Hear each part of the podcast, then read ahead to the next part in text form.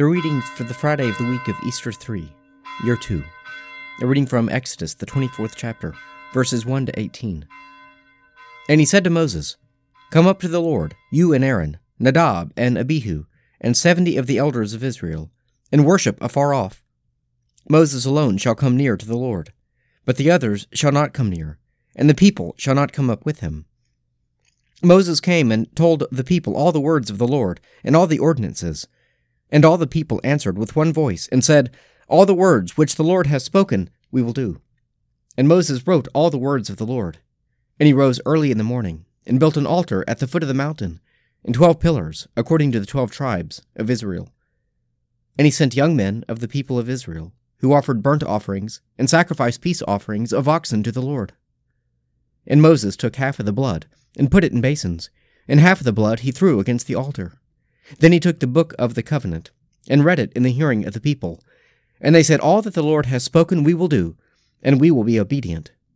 And Moses took the blood, and threw it upon the people, and said, Behold the blood of the covenant, which the Lord has made with you in accordance with all these words. Then Moses and Aaron, Nadab and Abihu, and seventy of the elders of Israel went up, and they saw the God of Israel, and there was under his feet as it were a pavement of sapphire stone, like the very heaven, for clearness. And he did not lay his hand on the chief men of the people of Israel.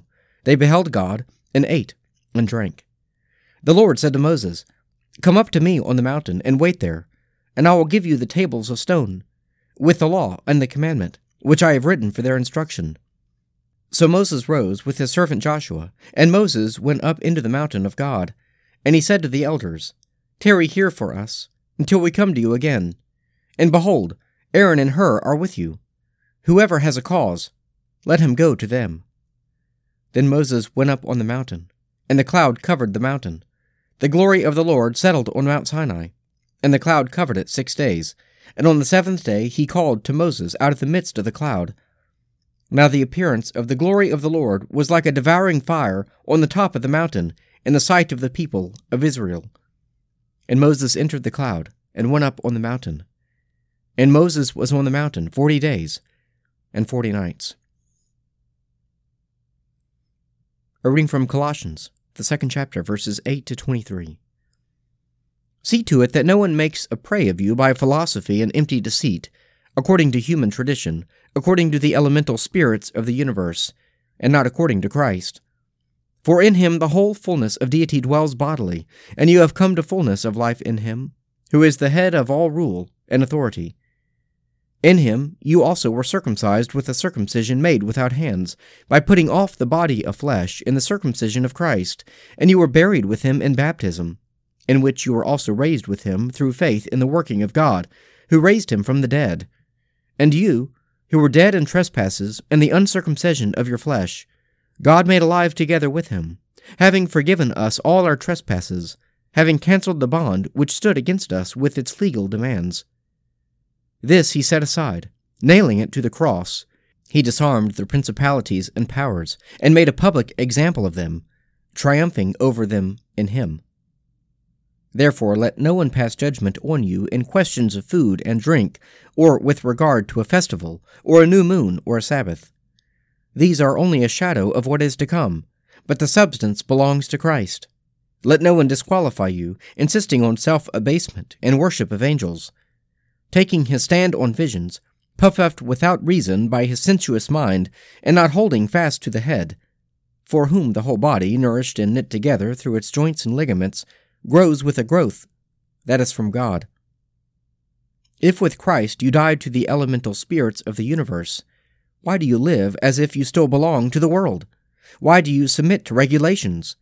Do not handle, do not taste, do not touch, referring to things which all perish as they are used, according to human precepts and doctrines. These have indeed an appearance of wisdom in promoting rigor of devotion and self abasement and severity to the body, but they are of no value in checking the indulgence of the flesh. A reading from the Gospel of St. Matthew, the fourth chapter, verses 12 to 17. Now, when he had heard that John had been arrested, he withdrew into Galilee, and leaving Nazareth, he went and dwelt in Capernaum by the sea, in the territory of Zebulun and Naphtali, that what was spoken by the prophet Isaiah might be fulfilled. The land of Zebulun and the land of Naphtali, toward the sea, across the Jordan, Galilee of the Gentiles, the people who sat in darkness have seen a great light, and for those who sat in the region and shadow of death, light has dawned. From that time Jesus began to preach, saying, Repent, for the kingdom of God is at hand. Psalm 79 O God, the heathen have come into your inheritance. They have profaned your holy temple. They have made Jerusalem a heap of rubble. They have given their bodies of your servants as food for the birds of the air, and the flesh of your faithful ones to the beasts of the field. They have shed their blood like water on every side of Jerusalem, and there was no one to bury them. We have become a reproach to our neighbors, an object of scorn and derision to those around us. How long will you be angry, O Lord? Will your fury blaze like fire forever? Pour out your wrath upon the heathen who have not known you, and upon the kingdoms that have not called upon your name. For they have devoured Jacob, and made his dwelling a ruin. Remember not our past sins. Let your compassion be swift to meet us, for we have been brought very low. Help us, O God our Saviour, for the glory of your name. Deliver us and forgive us our sins for your name's sake. Why should the heathen say, Where is their God? Let it be known among the heathen, and in our sight, that you avenge the shedding of your servants' blood. Let the sorrowful sighing of the prisoners come before you, and by your great might spare those who are condemned to die. May the revilings with which they revile you, O Lord, return sevenfold into their bosoms. For we are your people and the sheep of your pasture. We will give you thanks forever, and show forth your praise from age to age. Let us pray. Our Father, who art in heaven, hallowed be thy name.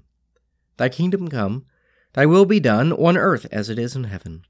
Give us this day our daily bread, and forgive us our trespasses, as we forgive those who trespass against us. And lead us not into temptation, but deliver us from evil. For thine is the kingdom, and the power, and the glory, for ever and ever. Amen.